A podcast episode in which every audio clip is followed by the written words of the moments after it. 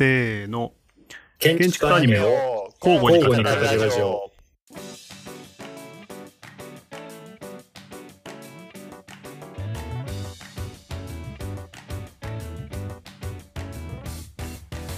はい。建築とアニメを交互に語るラジオ、略して健康ラジオ第36回、パーソナリティの田中間宮と、はい、小村上と。はい、中村義人です。はい。このラジオは建築を考察す我々が定期的に建築の話をしたいけれど、ずっと真面目な話ばかりしてると飽きちゃうから、建築とそれ以外を交互に語ってる間に、勇者ヒンメルの死から35年、経ってなおお送りするラジオでございます。このラジオでは建築の話をしたらその分、好きなアニメの話をしなければなりません。なぜならば私たちはそこそこの建築高等デザイナーでもあり、そこそこのアニメとかがるです。はい、建築とそれ以外を相対的に語ることで新しい表性を発見したり、建築アニメの双方に理解を深めようという真面目な試みです。健康ラジオ第36回です。2024年、明けましておめでとうござはいい、おます。めでとうございます。明けましておめでとうございます。やば、うん後半だっつうの。いやそうだね。、あのですね、年末のスペシャルはい以降、初めての収録。そうだね。なりますねだいぶ、あ久しぶり、収録久しぶりね。ねそうなんか、本当にあっという間に時間経つよね、マジで。どうした？どうした？見てるアニメとか？今期はなんか、全然見てないですね。ね、なんか、忙しい人と忙しい人がね、そうっす見てない。ね。見てないね。大丈夫？できなくなっちゃうよ、このラジオ。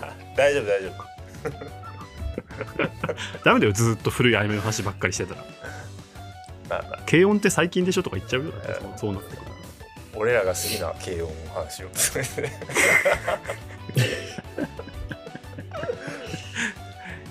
今日はですね、あの2024年はいはい。第第1弾。初めての収録がですね、ね第一発目ですねぜうんさ昨年からやってますですね、あのお当番会をですね、はいはい、あの僕がやってないので、そうでしたね。今日は僕の持ち込み企画、あのいろいろ考えて考えてうん、一周回って、うん。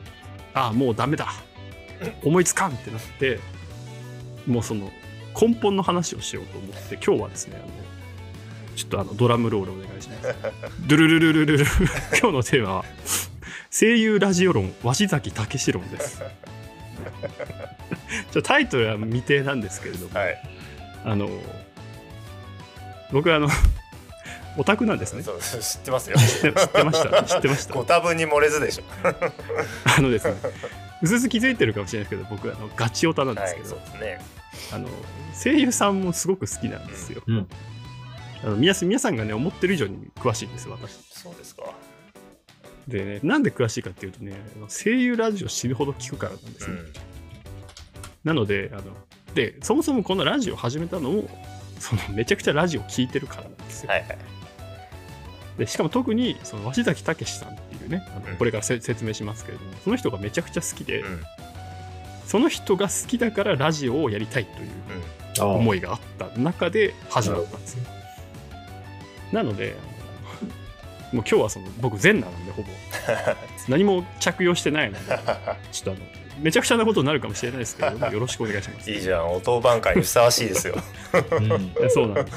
うん。なんでちょっと今日は僕は暴走するかもしれないです。はい。もしダメだったらあのお蔵入りになる よろしくお願いします。まあ、あ大丈夫ですか？最後のね、お当番会だからね、そうだねハードル上がってますよ。そうだね。ね じゃあ今日、だから今日二人にお願いしたいのは、はいその、なんとか頑張って建築の話を挟んでる。建築に行かないかいかないかもしれない。もしれないね。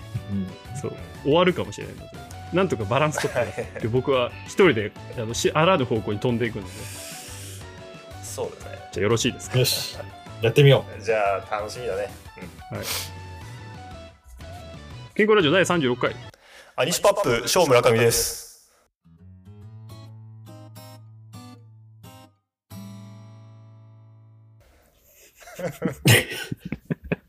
アニスパップアニス。パップ。このちょっと、知ちょっと、ちょっと、一個、一個聞いていい？知識の浅さが出ましたね。あの、よしとくんう。は知ってる全然わかんなかまった、今の。あ、あほら、そこからなんだよな。そうでしょ、まずき、そこからなんだよ。間宮君じゃあ基本からね、こう鷲崎武とあそうだねは何者かというところからちょっと説明してくださいよ。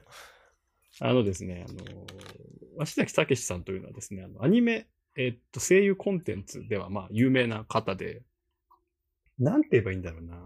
まあ、あの、声優さんじゃないんですよ、そもそも。そうだね。あの、肩書きとしてはラジオパーソナリティミュージシャンなんですよ。うん要は、その声優アニメコンテンツのイベントがあった時に司会をやる方なんですね。うんまあ、簡単うに。ん。だし、その、えっ、と、いわゆる、その、声優さんがイベントで出演する、あでゲストで出演するラジオの司会とか、えっと、アーティストさんが、その、CD 出した時に出演する司会の方。で、要は、鷲崎さんの持ってる番組に声優さんとか、あの、アアニソンアーティストさんが来るんですよ。うん。なんで、あの、そういう場を作ってる人って言った方がいいかもしれない。うん。うん。うん。だから直接アニメーションに関わってる人っていうよりかは、うんあのそういう感じの人だから文化放送とか、そういうところによく出没する人なんですよね。うん。なので、あの、必然的にそのアニメ好きで、イベント好きで、ラジオ好きは、あの必ずいつかは目にするというか、だこの番組も鷲崎さん、この番組も鷲崎さん。そういう方なんです。なるほど。で、僕はその中で、鷲崎武のラジオを聞いていてそ、そこに来る声優さんを逆にゲストで初めて知るみたいな状況の人なんですよ。僕はその声優推しじゃなくて、鷲崎武推しっていう、そっちからなんですす。だでねから。そうなんですよ。そうなんですよ。だからその、あの、なん、なんて言えばいいんだろう。あの、GA に出てる建築家が好きなんじゃなくて、二川さんが好きみたいな、そういう ことなんですよ、要は。編集側ってことそうそうメ、メディア側というメか。そうそう。要は語り口とかが好きだからうん好きという。で、うん鷲崎さんっていうのは、その、まあ、有名な番組で言うと、あの、まあ、アニスパって言われる、まあ、10年ぐらい続いたね、あ文化放送でやってた番組があって、何まあ田村ってゆかりとか10年もやってたんだ。10年もやって、坂本、9年かな坂本真綾とか宮野真守とか、そうあと、まあ、け平野綾慶音とか、そういう人たちが何かしら CD とかイベントとか出すと、まあ、そこにゲストで呼ばれると。だからまあ、いわゆるそのラジオ界のミュージックステーションみたいな、うんあアニメ界のミュージックステーションみたいな、いうん。や、タモさん的な感じの人なんですよ、うん要は。そうそう。で、今のアニスパップっていうのはその 恒例の挨拶。ああ、なるほどね。ゲストがねそうそうゲストが名乗るときに必ず頭につけるんですよね。そうそうそう。あの、僕がですね、あの、こうやってラジオ始めるときに変な挨拶をやってるのは、まあ、その辺の文化の影響があって。文化放送とかさ、ナックファイブでさ、変な挨拶しないじゃん。皆さんこんばんはじゃん。そうだね。あの、あの声優ラジオ業界だけなんですよ、変な挨拶考える。なるほど。言われてみればでそうかもしれない。うん。そう村上くんが毎回変なセリフを言うのも、そのアニメ声優業界に毒されてるわけですね。そう、そうか。だってうそうだって原稿書いたの俺だから。んそうか、そうか。あ、そう、だから俺があのナックファイブしか聞かなかったらもっと声が渋くなってるはずなんですよ。やだ、そんなの。FM みたいになるんでしょ。そうそうそうラ。ジオ FM みたいな。勇者ヒンメルの、勇者ヒンメルの死から35年なんてうん普通のラジオの人は言わないんです。っていうことなんですね。なんで、まあちょっと変な、あ、だからそのそうだ、い有名なやつだとあの、普通オタって僕言うじゃないですか。うんあれもあの、声優ラジオカルチャーなんですよ。え普通のお便り略して普通。あれそう、あれそう、えーあれ逆輸入なんですよ。えそうだったんだ。そう。そっから一般のラジオの方とかに派生したって言われてる。ー一般のラジオって言わはれている。普通歌って言わなかったの？昔は。言わない言わない あ、そうっすか。らしいよ、らしい。俺、俺もわかんない。諸説あるらしいあ、けどね、そうなんだ。ってことらしいですよ。へえ。まあ、本当かどうかわかんない。そうそうそう。そうなんで、まあ、その、私とラジオっていう話なんですけど、これがね。あなるほど。でもで、まあ、正直僕の、その、いわゆるだからラジオ歴で言うと、アニスパの半ばぐらいだから、うんちょっと待って。だから10年前ぐらいか。そう2014とかから聞いてるあので、10年ぐらい前から、ずっと鷲崎さん番組を聞いてることになる。うんでもいい、いい時期ですね。うん。そうそうそうそう。で、鷲崎さんって異常で、うん。あの、えっと、週に、レギュラーが、多分ね、9本ぐらいある人なんですよ。へえ。あの、えっと、ラジオってさ、収収録と、その、リアルタイムがあって、うんあの人月曜日から木曜日まで、えっと、週に4日うん。生放送やってるんですよ、夜中に。うーん。で、で、日曜日に文化放送のお昼の番組のレギュラー持ってて、うんで、あと、あの人が、その、録音で出演してる個人の名前がついてる番組が5本ぐらいあるんですよ。だから、そっか、10本ぐらいか。だから多分。だから週に10回番組更新されるんですよ。だから僕だから、その、ほぼ通勤時間、毎日聞いてるっていうか、仕事しながらほぼ毎日聞いてるっていう状況なんですよ、実は。で、それが多分10年間。だから、親の顔より聞いてる。いや、冗談抜きで。すごいね、毎日。だからよく村上くんそう。だから村上くんによく 喋り方似てるねって言われるんだけどあ、、そうそうそ仕方ないじゃん。う。だって自分の声より聞いてんだから。あちちなみにね、俺の知識で言うとね、あの、ニコニコ生放送でやつさ、あの、あそうですそうですそうですそうですあの、電波、電波長報あ、局。そう、電波地方局。あれはねそれもちょうど、ニコ動を見てるときによく見てましたよ。。そううん。あれも2010年代ぐらいからやってた番組で、メインメインが。メイン、メインさんとね、うんそうそうそうそう。マクロスそうあのニコニコそうそうか。シェリル、シェリルのね、二役。そう。うんで、アニメーション、アニメがニコニコで番組やるようになった時に、最初に、その、司会として抜擢されたのが鷲崎さんなので、うん。あ、そうなんだ。だそうなんですよ。そう、だから、あの、ぐ他逆に言うと、そのニコニコの声優さん以外の司会もやってて、星野源がアルバム出した時に、ニコニコであの、なんかその、何？リリース番組やった時も、うん鷲崎さんが司会だったね。うーん。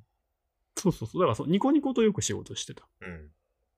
まあ今も、今もしてるけどね、ニコニコ番組2個ぐらい持ってるし、まだ。いえ、鷲崎さんって何？フリーなの？フリーの方なの？や、あのね、事務所所属してるの。あ声優事務所にタレ所属してるントなの？じゃあ一応。そう、アトミックモンキーっていう、ああ、関さんとか。アトミックオンキーね。そうそうそう、関智和さんとうか。そうそうそうそうそうそう。だけど、レーベルだそこでその、そう、レーベルとして、だから、司会業として登録されてる。で、タレントでもあるんで司会業。うん。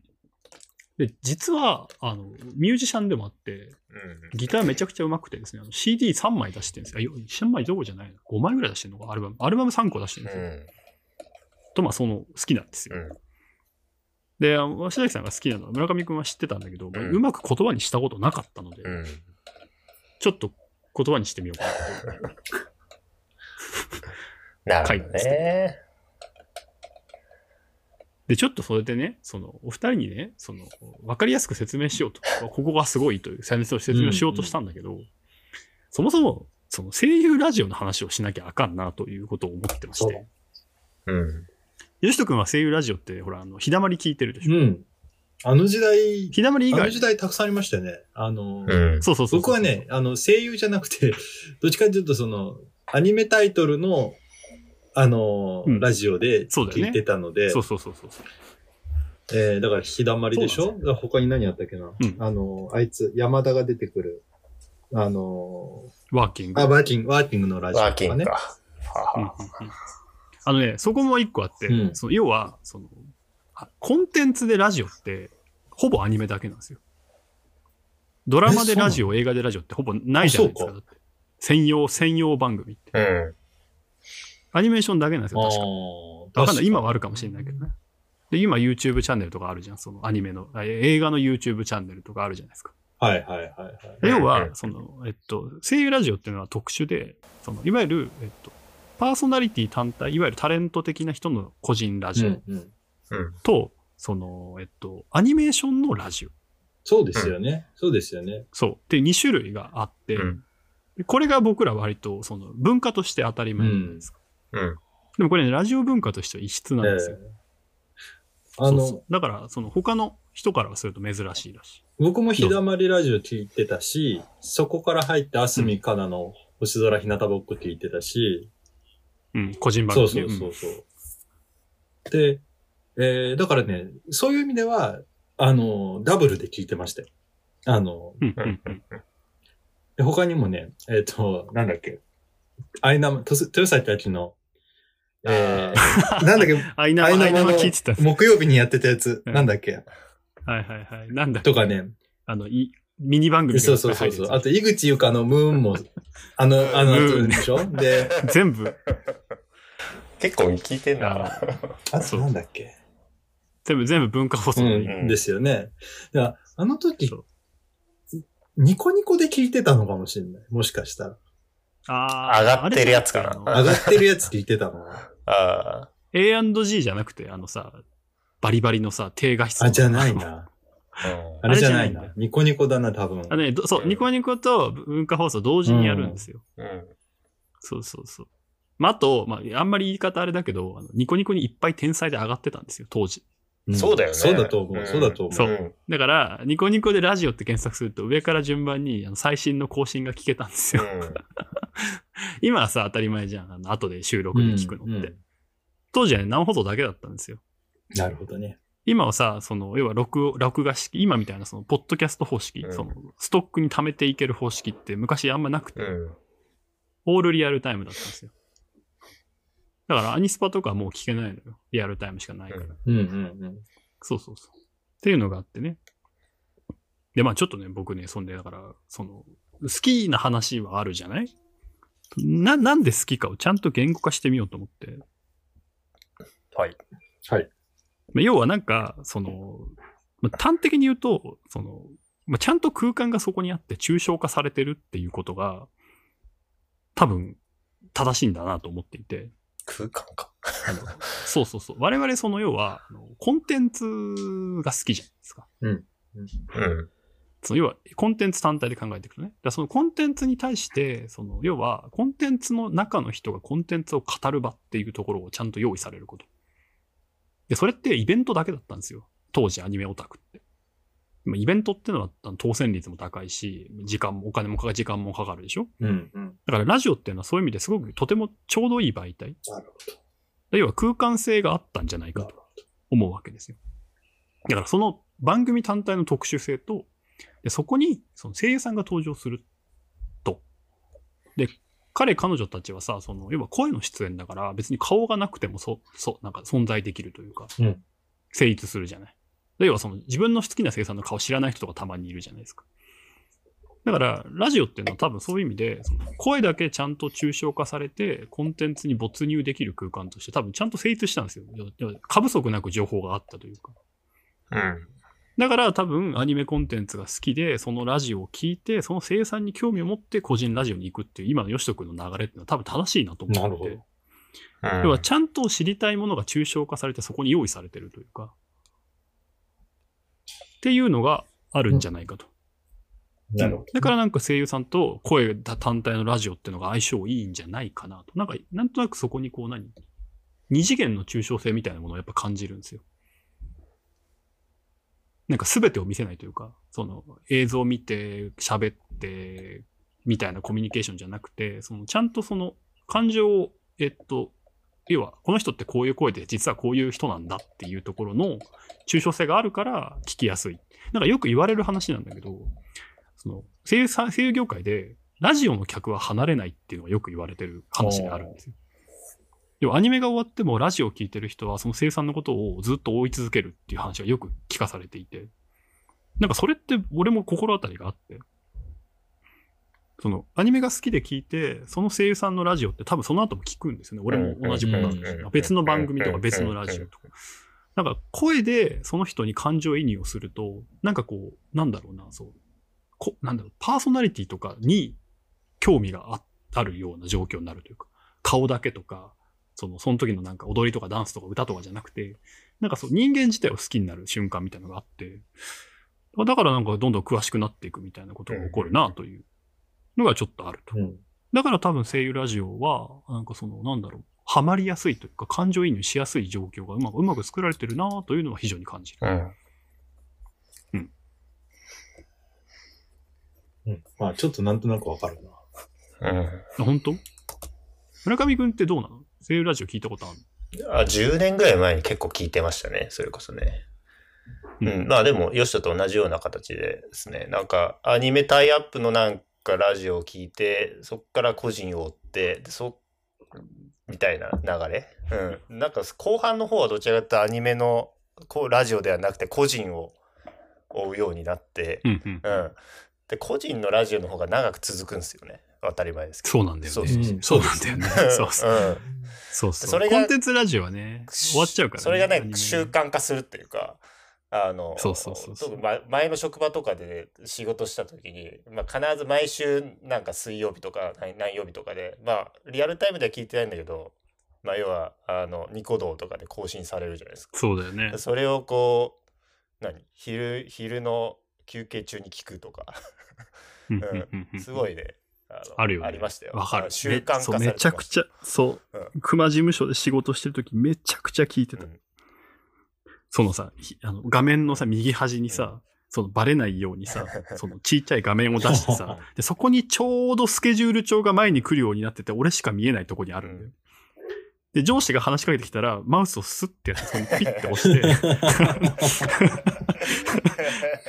で、ちなみに言うと、その、内線とか簡単な電話は、左耳ラジオ、右耳電話だったんだよね。マジか。すごいね聞きながら、聞きながら喋ってて。そうそう。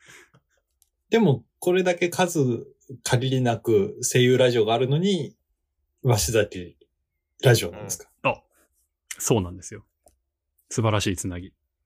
で、そう、その、聖ラジオの空間性がある中に、その、鷲崎さんが入ることによって起こる、その、なんかね、発明というかね、特殊性がやっぱあるんですよ。ああ。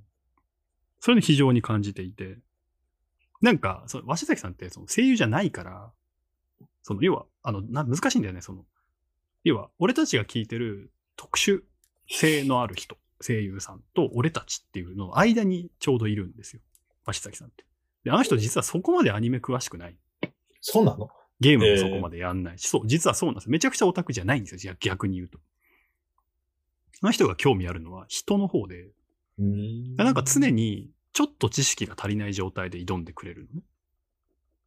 だから、なんか、その、声優ラジオ聞いてても、えっと、要はその、その番組に対する純粋な疑問とか、これってどうだったのとか、ねこういう時ってどう感じるのとかっていう、なんかね、その、一般的な疑問をちゃんと持ってるんですよ。なんかね、だからね、そのね、なんかすごくね、ちょっとね、難しい言葉を当てるとね、批評性があるんですよ、いつも。なるほその個人とかコンテンツに対して。なんか、その、やっぱさ、つまんないラジオってさ、なんか与えられたセリフに対してさ、なんかみんなが空気を見合ってさ、ねえ、何々ちゃんはね、なんとかだからね、みたいなさ、なんかその何、ハプニングも何も起こらない仲良しラジオみたいなのがさ、ど。うん。やっぱ普通なんですよ。普通にやると。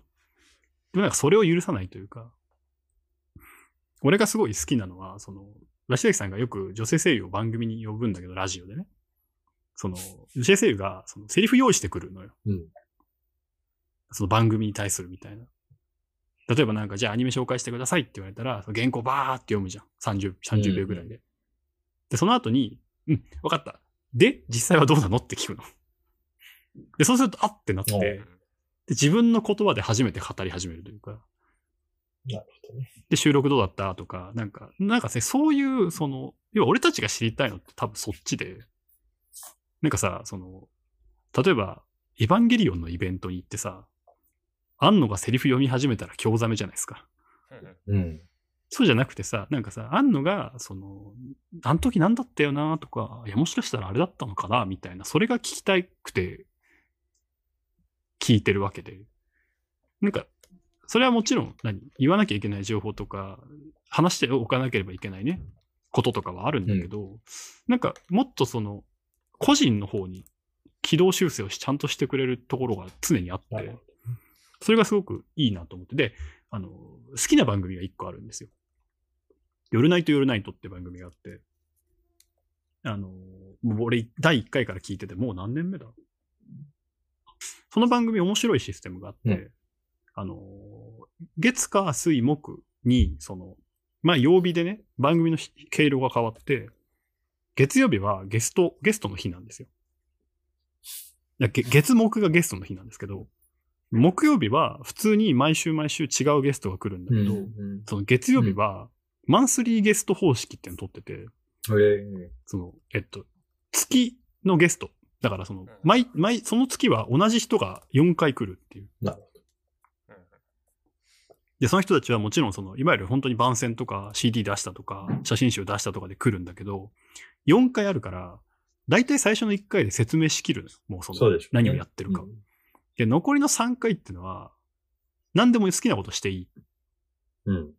で、その第1回目のラジオで話して面白かったことを、その次の週まで準備して、もう一回やったりとか、なるほど。なんか、ある1回では、その CD の告知できたんだけど、その CD の告知で、で、CD 作ったけど、もともと誰が好きだったのみたいになって、いや、坂本真綾が実は好きだったんだよってなったら、次の週から坂本真綾の歌だけをずっと歌い続ける回が3回続くとか、なんかその場でカバーし始めたりとか、なんかそういう、その、ゲストとか作り手がどういうことが好きで、どういうところから始まったみたいな深掘りをすごくできる番組なんですよ。夜ナイトっていうのは。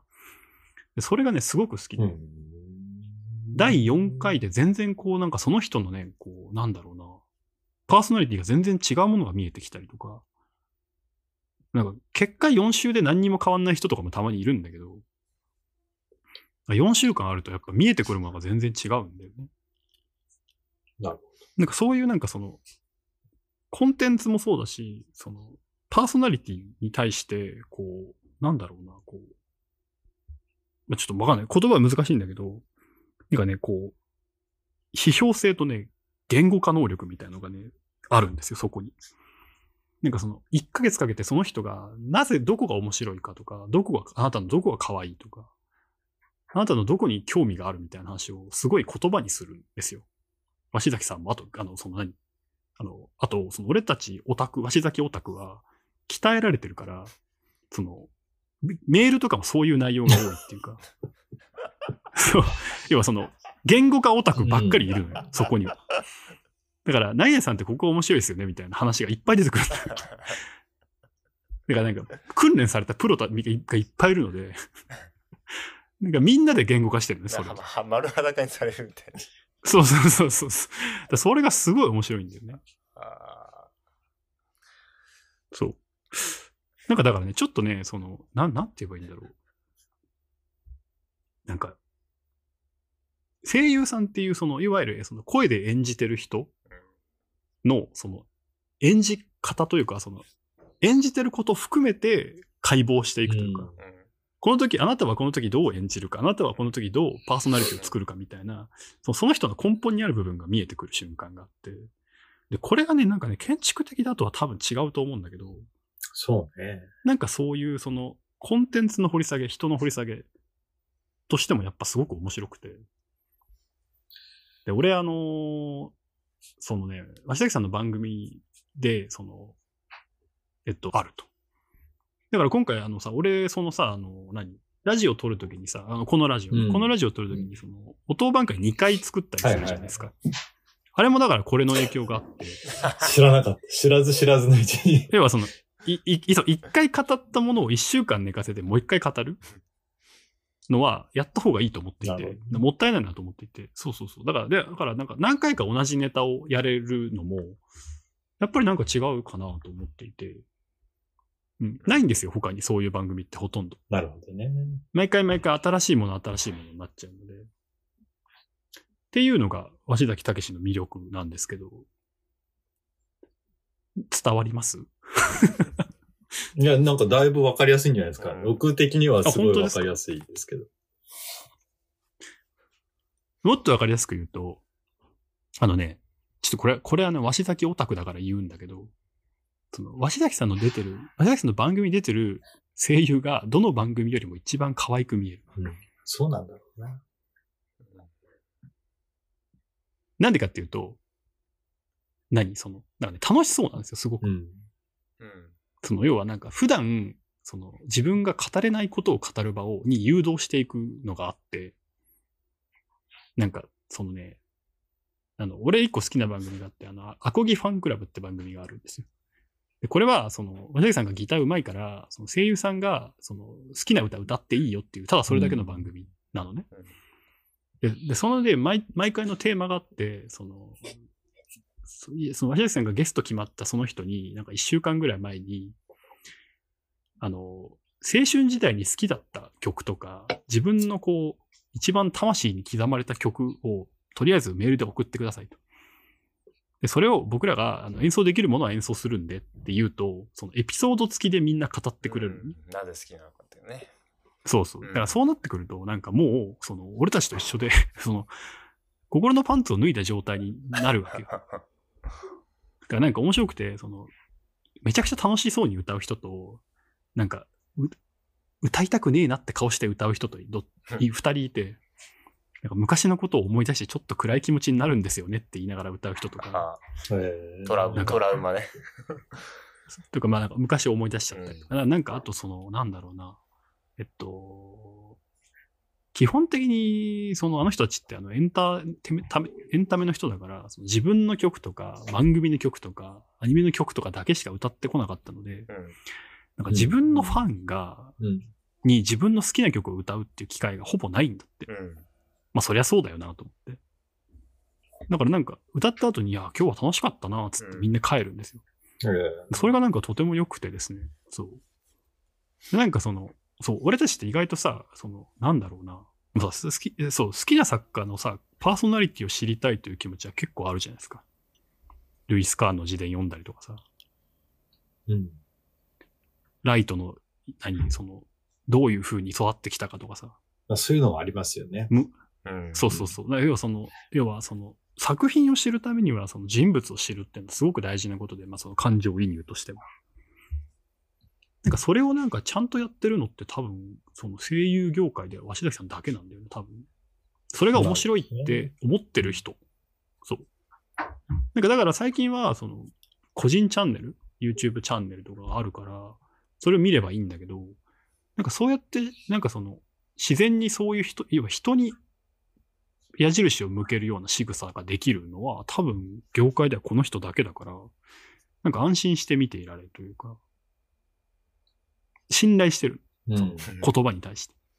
あの、この人のとこに行けば、その、下手にはされないというか、確実に美味しく料理してもらえる。だから、だから全く知らない声優さんが、橋崎さんの番組に出て、聞いて、あ、この人面白いなっつって逆に好きになるパターンも結構あるんですよ、僕。うん。だからこの人面白いなとか。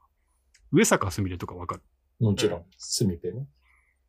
そう、あの人が跳ねたのも、ええそうなの？鷲崎さんの番組に出た時に、あの、この人もしかして、いや、めちゃくちゃやばいオタクなんじゃないかと思って、いっぱい話したら、なんか上智の主席で、ロシア語専攻で、昭和にやたら詳しくて、みたいな、なんかそういう話で盛り上がったから、あのキャラクターになって、ええそうなんだ。そのまま、べそのルートで行くみたいな。うん。うん。すみぺんのラジオ何でしたっけ？ザキャッチだね、あれはね。あ、違う、えっ、とね、違う。なんだっけ。ザキャッチの前の番組なんだっけ忘れちゃった。あの、い今やってるやつを？今やってるのは、今は聞いてるのなかなんんないだっけなかわかわいかろうみたいなやつじゃんって。あ、そうだそうだそうだ。それね、それ一個前、それ一個前。それ怖いか。あ、そっか。あれなんだっけ？それ多分5年、それ5年ぐらい前で多分、かわいかろうは違うか。古いもん。悪い、古い。なんだっけ？今は、上坂すみれのお前が寝るまでだった気がする。あー、あれ、YouTube やってなかったっけ？あ、そうそう、もうね、文化放送やってあ、ないよやってないの ?YouTube かもね。ダメだ。もう取り残されてるな。うん。そうだよ。もう、あれだよ。そうか。もうあ、ハートをつければ可愛かろう、文化放送のラジオ。あ、そうだよ。ハートをつければ可愛いあもうそその時代は聞いてたな。聞いてた。結構聞いてんでね。いや、もうここからそういう話でもいいなら話しますけどね。いいっすよ、全然。そう、一個言いわ言い忘れた。あのー田村ゆかり、うんあ、そうそうそうそうそうそう。あの、僕ね、そうです。もちろんあのそうです。、鷲崎さんは当時の、なんて言うんだろう、あのーニコニコとかで動画で流れてくるのを見てて、なんで鷲崎さんの、なんか顔も名前も知ってんのかなと思うと、多分田村ゆかりとかが出てたんだ田ろうなと。村ゆかり。そうです。あおっしゃる通り。そうそうそうそう。だから田村ゆかりファンに言われてたね。うん。その、要は、うん鷲崎さんと話してる田村ゆかりが一番なんか自由にやってると。うんなんかそれはちょっと。演じてない田村ゆかりだ。まあ、本人が友達だからっていうのはあるんだけど。でも、田村ゆかりの、あのーえっ、と、くる、喫茶黒い、黒うさぎとか、うんあのーうんあれ、当時2本あったと思うんだよな。で、あの、うん放送作家の矢野さんとかね、うん。あの、うんアシスタントの人たちも、割と、ちゃんと出てくるような番組作りをしてたから、ちょっと、ねちょっと他の声優ラジオとは違ったような気がしますけどね。うん。そうね、そうね。そうね。あの、なんか当時は、あの、何？作家とかが喋るラジオも多かったもんね。今もたまにあるけど。うん。うん、そう。うん。結構大物だったりしますからね。やってる方そうそうはね。うん。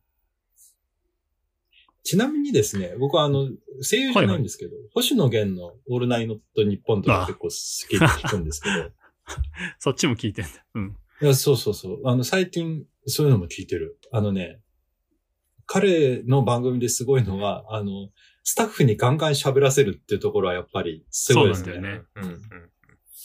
あの、もう、何、演、演、ラジオ演劇みたいなのを、こう、うん。コーナーでねも、やってやらせてるよとかね。いいと思う。あの、でそういうふうに、いや、さっきね、あの、まみやさんが言おうとしたのが、その、アニメのキャンペーンでやっている、いわゆるその、そういう枠組みを持ったラジオっていうのと、一歩踏み込むと、うん声優名単体で、まあ、声優名の枠組みを持ったラジオっていうのがあって、で、それをうん外したところに、まあ、ちょっと面白い批評空間があるっていう話のような気がしていて、うん。それはあの、ある程度外からの視線とか制作の現場とか、そういうものがうまい。い具合にこう挟み込まれてこないと、成立、そういうのが、そういう空間にならないっていうことを言おうとしたんじゃないのかなと思ってて。で、そうかもそう。そういう意味では、あのーある枠組みをこうずらすというのか、深めていくのか、わかりませんけれども、あのーちょっとその登場人物をこう、変えながらやっていくと、ある意味でも別の面白さとか批評的なうんうんことが発見されるっていうことなんだと思ったんですよね。で、それは、そういう形式は、まあ建築にもなんか近いような気がそうそうそうしますけどそうそうそうね。。うん。で実際先そのにちょっと結論、ううんん、うん。あ、どうぞ。いいよ。いや、ちょ、先に結論というか、その、思ってるのは、なんかそう、その、建築家と作品における立ち位置で言うと、多分なんかそう、別枠の外部の人間として見た方が面白いなと思っていて、うんうんうん。で、例えばだけど、滝工事的かなというのをちょっと思っていて、あまた危険なところに行こうとしてる。なんかでも、その要は、えっと、何？眼差しとしての滝工事というか、あちょっとわかる。で、そうそうこ、言葉を操る人、そして、その、ん作品を見る目としての人というか、ん。だから要はその、滝工事に憑依することによって、別の見方をするみたいな、うん。そういう形なんじゃないかな。だからその、俺、要は端的にすごくもう結論だけ言うと、鷲崎拓司になりたいのよ。あ、なりたいの？なりたいの？そうそう。じゃ要はその、いや、じゃいや、じあの立場で、あの立場にいた、いる瞬間みたいのが多分一番、その、えっ、と、コンテンツも声優さんも、なんか、自分とは違う見方で見れるみたいな、え、ちょっと僕今、聞そういうことき間なんだと思う。違えたかもしれないけど、鷲崎さんに呼ばれたいんじゃないの？あ、いやその呼ばれたい気持ちと、その、なりたい気持ち、二つなの。これはまた複雑ですね。うん。そうですよ。だから、そのなんだろう、建築、建築と建築家において言えば、うん。例えば篠原和夫の家に行きたい気持ちと、篠原和夫になりたい気持ちはもちろんあるんだけど、そうじゃなくて、その、えっと、作品に人がいる状態を俯瞰してみたい気持ちみたいなのもあって、うん。で鷲崎さんはそこにある気がしている。要はその演じる声優さん、声優さんが演じた作品でそれを俯瞰する目みたいな。で、なんかそれをこうなんだろうな、えっと、一番可愛く見える、一番興味深く見える、一番美しく見える立ち位置みたいのを、なんか一緒に探っていく感覚があるんですよ。そうだからなんか建築業界で言うと、建築家でもなく、クライアントでもなく、作品そのものでもなく、なんていうか傍観者というか、うんでなんか、だからそううん。だからし、だから要は言葉としては信頼できるっていうのはそういうことで。でこの建築って何が面白いんだろう？このコンテンツって何が面白いんだろうっていうのが分かんないときに、一旦その人に憑依してみたら、あ、なるほど、こうやって楽しめばいいんだっていうのがなんとなく分かってくるというか。っていう感じ分かります？まあ、ちょっとわからんでもないですわね。わかりますよ。うんっていうのが多分、ちだからそのシャニマスの話したじゃないですか。あれはまさにそうで、なんか面白いけど、これは何なんだろうって言ったときに、うん。足崎さんが見てるポイントとか言葉みたいのを、あ、なるほどなるほどって言って、それでまた見るみたいな、そういうなんか、あの正しき枠組みとして見てる節はちょっとあるんですよ。うん。そういう意味で信頼している。うん。って感じ。伝わるかなこれが、まあ、今日、あの昨日一日、あの、池袋の喫茶店で1時間ぐらい考えた結論なんだけど。あの、僕最近ですね、あの、ちはいょっと面白い本を手に入れてですね、あの、はい国際建築っていう雑誌のはいはいはい1966年6月号なんですけど、はい。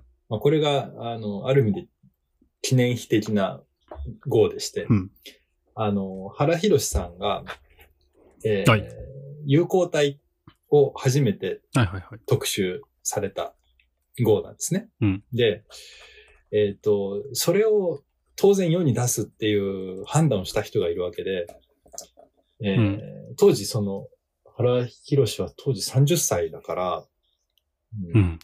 で、作品も伊藤邸もまだ立ってない状態ですね。だけどそれをやるって決めたのは宮内佳久さんなんですよ。うんで、あのー彼はやっぱりその建築ジャーナリズムのその批評精神がやっぱり重要だっていうことをずっと言われていて、で、うん新建築をクビになったりとか、まあいろいろあったんですけれども、あのー国際建築でそうやってこう新人を発掘していくわけですよね。で、やっぱりかっこいいわけですよ、なんか編集が。うん、で、そういう、こう、料理する人っていうかですね、まあ、言葉を与える人っていうか機械、というか空間を与える人っていうのが、あの、実際の空間って意味じゃなくって、えーよ世に世にこういう場だよっていう風そうに出せる。批評空間だよ。そうそうそう。んまあそうですね。まあ、企業空間って言ってもいいかもしれない。そういうことをプロデュースできる人間っていうのは、あの、がいる時代っていうのはやっぱ面白いですよね。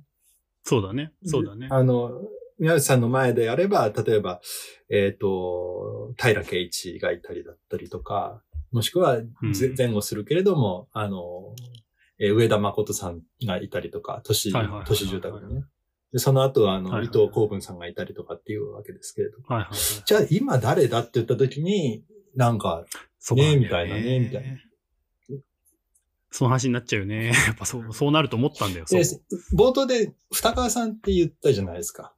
で、うん写真家も確かにそういう役割あると思うんですよね。うん。で、この前あの、二川幸雄の目っていう本が出て、僕まだ買ってないんですけど、あ,、の、瀬島さんが、二川さんに言われた言葉をすごい大事にしてるって、なんか断面で考えなきゃダメだとかっていう言葉がうん。もらったらしいんですけど、なんかそれがずっとその創作のこう、あの、エネルギーになったみたいなことを語ってましたけども、なんか写真家もそういう役割があるな、という気がする。わかるわかる。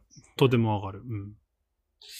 ね、あの、有名な写真家たくさんいますけれども、あの、うんなんかその、この人に撮ってもらいたいみたいなのあるしね、とかね。ね。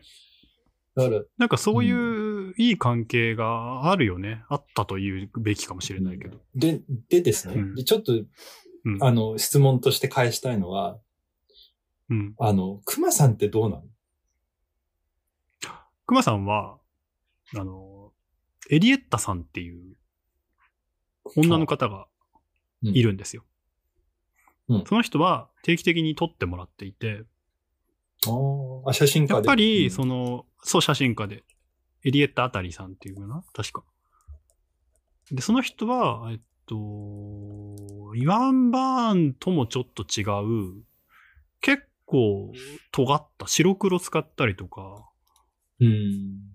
やるタイプの方がいらっしゃって、その人とはやっぱり定期的に年に何回かは日本に来てもらったりとか、海外に行ったりとかしながら、ディスカッションして撮ってる人はいる。おでも、なんだろうな。うん。北川さんとか、みたいに、こう、写真を撮りながら議論みたいなのはあんまり見たことないけど、もしかしたら行われてるかも。ただどっちかっていうと、その、えっと、マテリアルに対する言葉？えっとね、音、オノオノマトペの時とかは、うんうん。ああたりさん、エリエッタさんの写真がよく使われたりするんですよ。それはなんかそういう表層的かつマテリアルに対する、えー、なんて言えばいいんだろうな、すごい言葉が難しいんだけど、うーん、マテリアルの特殊性とか、その、粒子感とか、そういうものを表現するときには、割とエリエッタさんの写真を使うことが多いなとは思う。だからなんかね、熊さんの場合ね、使い分けてる。なるほど。正しく伝えたいとき、えーっと、正しく伝えたいとき、全体像を伝えたいとき、みたいな感じで、写真家は、あの、選ぶんですよ。うんどういう作品として表したいかっていうのは、それはあるかもしれない。うん。かも。うん。あ、今ね、熊さんの名前出したのは、うん。あのー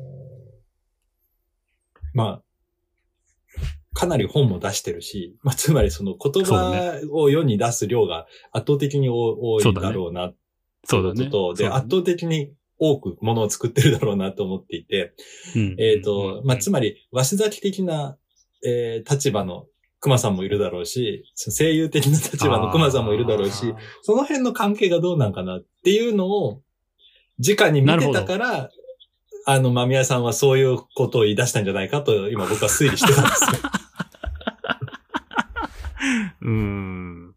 熊さんはね、ちょっと違うっていうか、うん熊さんは、あの、写真家に、と対話しながら、うん。えっと、なんだろう、自分の作品を深めていくっていうよりかは、えっとね、いっぱいいろんな写真家に撮ってもらった上で、あ、こう見えてんだって楽しむ感じ。どっちかっていうと。だから何人も何人も写真撮ってもらう。あうんうんうんそっちが多いかな。瀬島さんとかも結構そういう詩はあると思あそうなんですね何人かに撮ってもらうというか、そう。い要は必ず一人の人ってわけじゃないじゃん。うあの、有名な建築家になればなるほど。うん。そういう節はちょっとある。自己点検みたいなところはあるかな、言語化してもらうことに対する。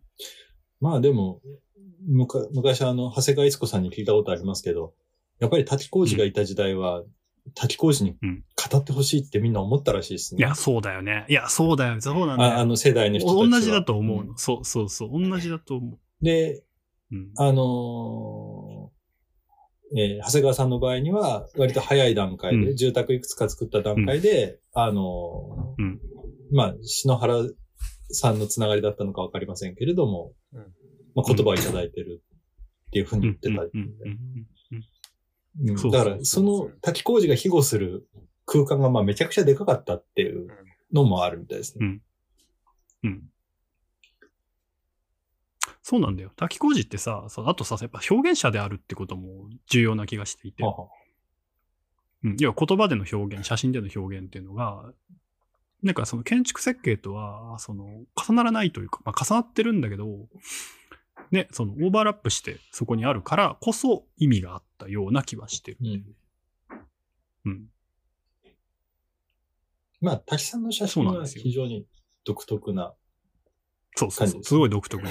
そう。なんか王道のね、記録写真ではないから、まあ、あれやっぱ言語とセットで、で、その美術批評とセットで、建築批評とセットであることで、滝工事足り得てるみたいなところがあって、そう、だから、ちょっとまた戻るけど、その、鷲崎的な語り口で興味を持って買った声優さんの CD とかがあります。そう。鷲崎さんが、あの生産のあのライブが良かったって言うから、買ってみたら良かったみたいなのは 結構あるんですよ。正直。なるほどね。なんかそう、だからそういう意味で楽しみ方をちゃんとあ言語化してくれるという意味で、うんそう、信頼して。いる。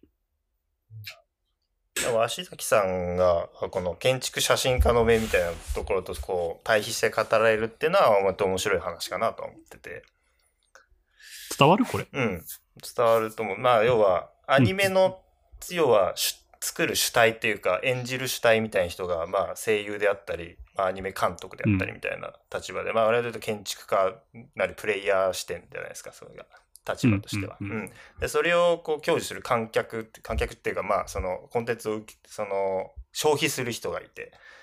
まあ、うん。建築で言うとそのまあ例えば公共建築にまあを使用する人とか携わる人とかっていうのがその外側の視点だとして、まあ、そのまあ第三の目みたいなのがまあ機能しないと、まあ、この社会が回っていかないっていうかその建築自体がうん。その社会に認められないみたいなところで割と、さ結構ホットななんか話な気がするんだけどその建築家がうん。その、まあ要は今だとその建築家自体がその要は建築の利用者になったり運営者になったりとかあとはまあさっき吉田が質問だけど熊さんどうなのみたいな話があったけれどもその第三の視点も含めて熊さんがなんかこう演じきるみたいな、うんうん、なんか建築家がこの3つの視点を全部持ってないといけないみたいな時代だから、うんまあなかなかその言葉に建築家の言葉っていうのがどんどんどんどんそのまあなんてかなりこう硬い言語にどんどんなってるっていうような印象があって。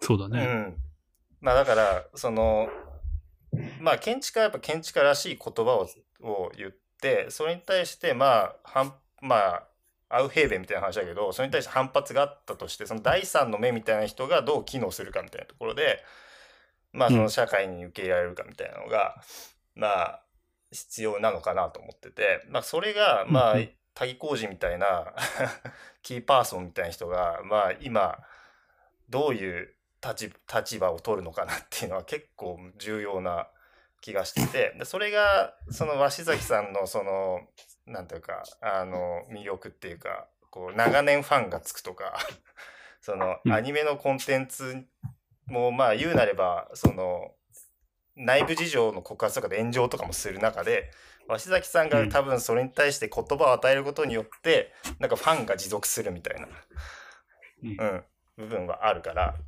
なんかこう社会との、社会とうまくこうコンテンツの折り合いをつける中でこういう立場の人って重要だよなっていうのを、うんうん、感じながら聞いてましたね。うん。うん。でここのラジオはだからその一環だからね。そうそうそう。一応その建築を何かで語る。うん。うんそのまあ今はアニメで中心に語ってるけど、うん。本当に何でもよくて、ん。そうあのそう相対的に語ること。そのうん。要は別の視点と合わせて語ること、うん。っていうのはあの最初からそのねこの話このラジオ始める最初から一応ルールにしてるのは、まあ、そういうところがうん。やっぱりあって、うん。建築家が建築作品要はその制作者の目線で語るだけじゃなくてその他の何かと組み合わせながら語ること、別の視点を加えること、うんみたいなものはやっぱりとても大事なことなんじゃないかなと個人的には思っていて。まあもしかしたらその今のその何そういうロールモデルがあったからこういう発想になったのかもとは今話を聞いてて。うん。思ったね。俺のその40%ぐらいは鷲崎さんで作られてる可能性が高いんで、あの、今、翔さんのコメントの中で、ちょっともうちょっと聞いてみたいなと思ったんですけど、あの、うん。いわゆる制作者が制作者だけじゃなくって、運営者であるとか利用者であるとか、うん。そういうものうんの複合体に建築家という名前が与えられ始めてるっていうのは、まあそうなのかもしれないんだけれども、その時に言葉が硬くなってるっていうのはどんなような実感なんですか？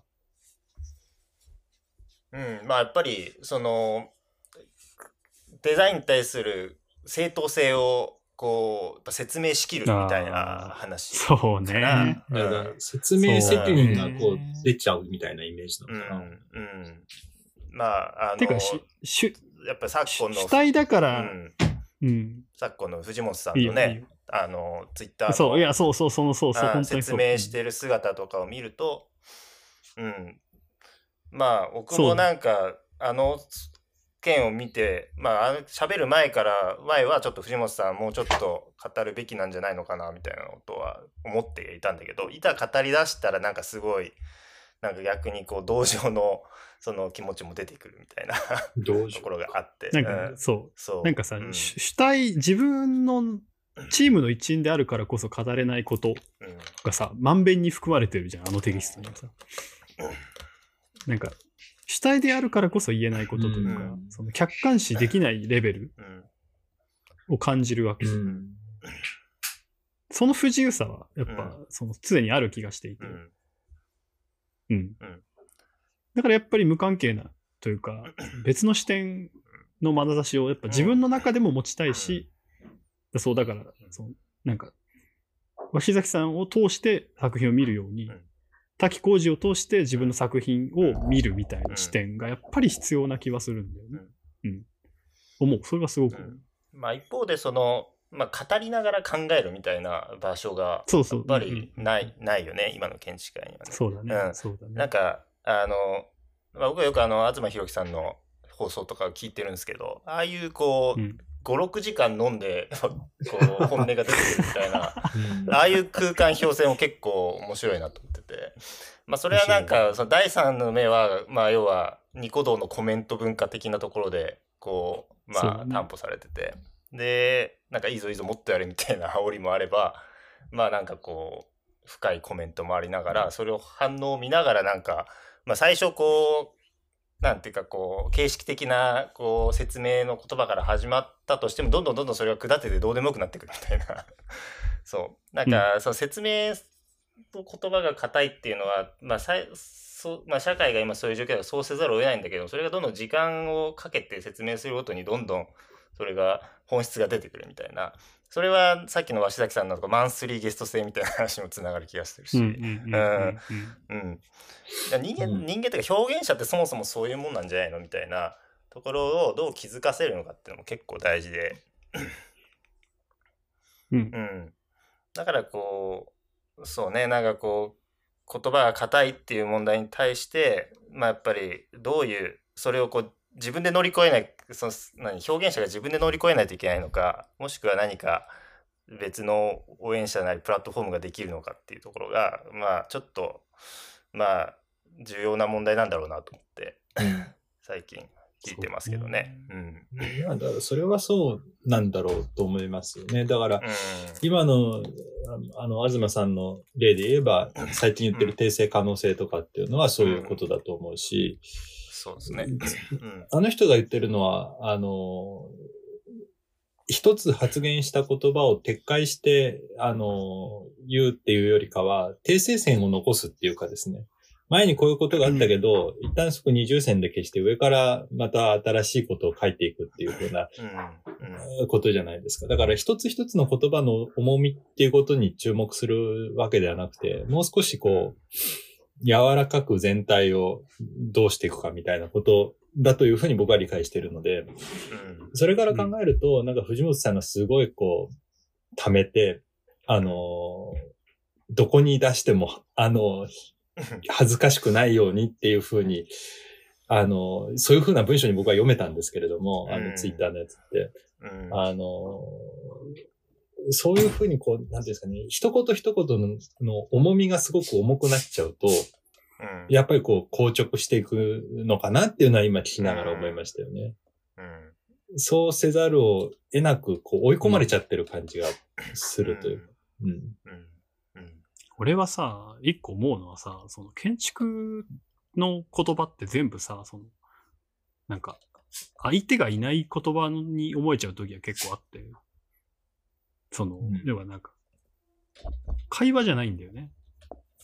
誰かに対する答えじゃないというか、あの、岩崎さんの話にちょっとももまた戻るんだけど、岩崎さんって、その、一人喋りの番組ってほぼないんですよ。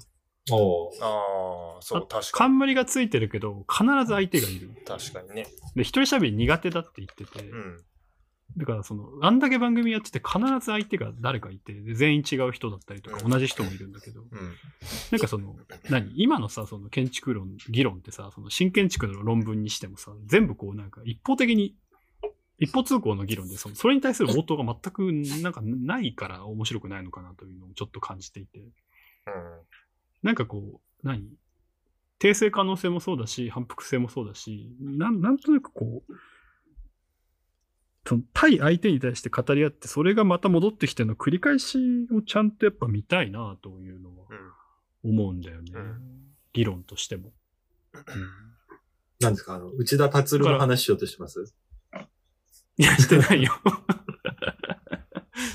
でもなんかそ、そう、なんかその、あなんか相手が見えなくて、その、誰かに一方的に投げる？なんか YouTube 的なさ、なんかこう、番組投稿して投げてコメント読まないとかさ、Twitter みたいにさ、こう自分の言いたいことだけ語って、それに対して好きなもんだけコメントするみたいなさ。だから、だからその、要は、やっぱ空間がないというか、ん。うん場所がないというか、語る場になってないなというのはすごい感じる。うんだからなんかまだ楽しめるのは、そのやっぱりあの、あれ、あの、住宅特集の端末。うん。あ座談会。あれはなんか、お、あ座談会。あれはなんか往復書簡な感じがすごくするから、あれは読んで楽しいんだけど、うん。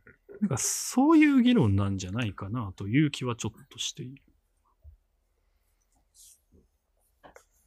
うん。時間的には今1時間ちょうどですけど、あいい、いいまとめですね。うん。うん。よろしいですか？いいんじゃないでしょうか。さて、そうそう、ラジオも終わりの時間ですが、今日の建築とアニメのバランスはどうだったでしょうか？なんか意外と建築の話できましたね。このラジオは、ポッドキャストにて不定期の配信を予定しております。配信のお知らせはツイッターにて行いますので、えーお願いします。えーこのラジオはリスナーさんが当たってほしい建築、アニメ、えー好きなラジオ番組のもお待ちしております。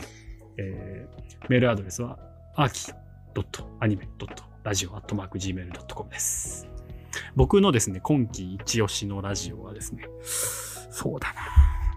ちょっとあの、僕今、あの、い今期おおおすすめラジオをあの探ってるんで感想をどうぞ。じゃあ僕から行こうかな。どうぞ。はい。うん。なんかね、いや、今日すごい、あの、鷲崎さんの話か、みたいなので、ちょっと不安な部分はあったんだけど、意外と、俺も不安だったよ。意外とこう社 社会に開かれたなんかこう建築を見る目とかねこう見方みたいな話になって割とオチとしてもいい話になったんじゃないかなと思ってるんですけどこれってあれ？もう一回あれ？言葉会だからもう一回やるんですかね？あそうだ。そうでしょ？どうしよう。ん、でちょっとそのうん。次回深く聞いてみたいのが間宮君がちょっとポロッと発言した「鷲崎になりたい」っていうところをちょっとねもうちょっと深掘りしてみたいですね。う。やべえ。やべえ。うんわかった。はい。そのだなりたい気持ちそと、の俺がちょっと、なりたい気持持ちと、ゲストに出たい気持ちの二つね。そうなんか第三の目みたいなところを自分で獲得したいのかどうかみたいなもしくは鷲崎さんみたいなこうフォロワーに引き上げられながらこう深めてい額を深めていきたいのかみたいなのがちょっと違うのでまあその辺をちょっと聞いてみたいかな、うん。と思いました。わかりました。はい。はい、えーっとですね。まあ結論的にこう対話の空間が面白いっていうのはまあわからなくもない、共感しなくもないんですけれども、やっぱりそれは生もので、本当に残っていく言葉なのかなっていうのはちょっとあ疑問なんですよね。やっぱり今まで、その建築ジャーナリズムの中で語られてきた言葉って、言葉っていうか残ってる言葉っていうのは、うーんと、論争みたいな形ではこう対話で残るのかもしれないけれども、こう対談、対談みたいなことで新しい、その、発見がどこまで残ってたのかなっていうのをですね、まあちょっと思いながら、あの、ちょっとは、歯切れが悪いですけれども、その。どう残すのか、もしくはその、一時的な、ある、その、お対処療法的にはいいのかもしれないけれども、どうかなっていうのが、まあちょっとその辺が次回、い少し触れられたらいいかなっていうふうに思いました。はい。えーっと、もう一つはですね、えーラジオとしては、やっぱり花沢香菜の一人でできるかなを最初になぜ言わなかったのかっていうのが 非常に悔やまれるということで、僕の、ね僕の締めコメントにしたいと思います。そうだよね。俺あのさ、クリスマスの会とさ、あの、水着会がすごい好きなんだよね。ね。指埋め。えっと、おすすめラジオは、ちょっと今ちょっとパッと出てこないですけど、今日このラジオを撮るにあたって、あの、あの、鷲崎さんと松岡くんと戸松遥でやってるあの SAO ラジオの第1期を聞き直してました。あの松岡くんっていうそのアニメ業界の人気者があの初めてまともにラジオやるっていうのがその回だったんですよ。ああ、そうな成長が見れるっていう。そう。それをちょっともうラジオ CD しか残ってないですけど、この世の中にはおすすめです。今日はですね、僕あの、なんか、ちょっと、あの、今日、今日は編集したくねえな。自分で聞き直したくねえなって思いながら今います。なんかでもちょっと、その、なんだろう。割とちゃんとまとめられたけど、なんかまとめすぎたなという気もしていてちょっ、とね。そ、それこそやっぱ最後に出た、その、石崎武になりたいボーイ。うん。石崎番組に出たい自分がどこにあるのかをもうちょっと準備せず、なんかね、ちょっとね、そう、まあ、まだ、なんかね、まだパンツ脱ぎ切れてなかったかもしれないので、ちょっと次回はもう少し、もう一回脱ぐんだ。うん、わかんない。あとは、その、好きな声優ラジオをもうちょっとちゃんと語ろうと思います。ああ、確かにね。こんな感じでよろしい。僕ね、俺男女ラジオが好きなんですけど。はい。あのデュラララのラジオが好きなんですけど。懐かしい。あれよかったよね。デュラララジデュオ。ララジオね。懐かしい。ね、花澤さんとね、トッシーがね、そういうのをちょっと中心に語りたいかなと思いますので、次回もお付き合いください。ここまでのお相手は田中間宮と。小村上と。はい、中村義人でした。バイバイ。バイバーイ。はい、バイバーイ。大丈夫かな今日。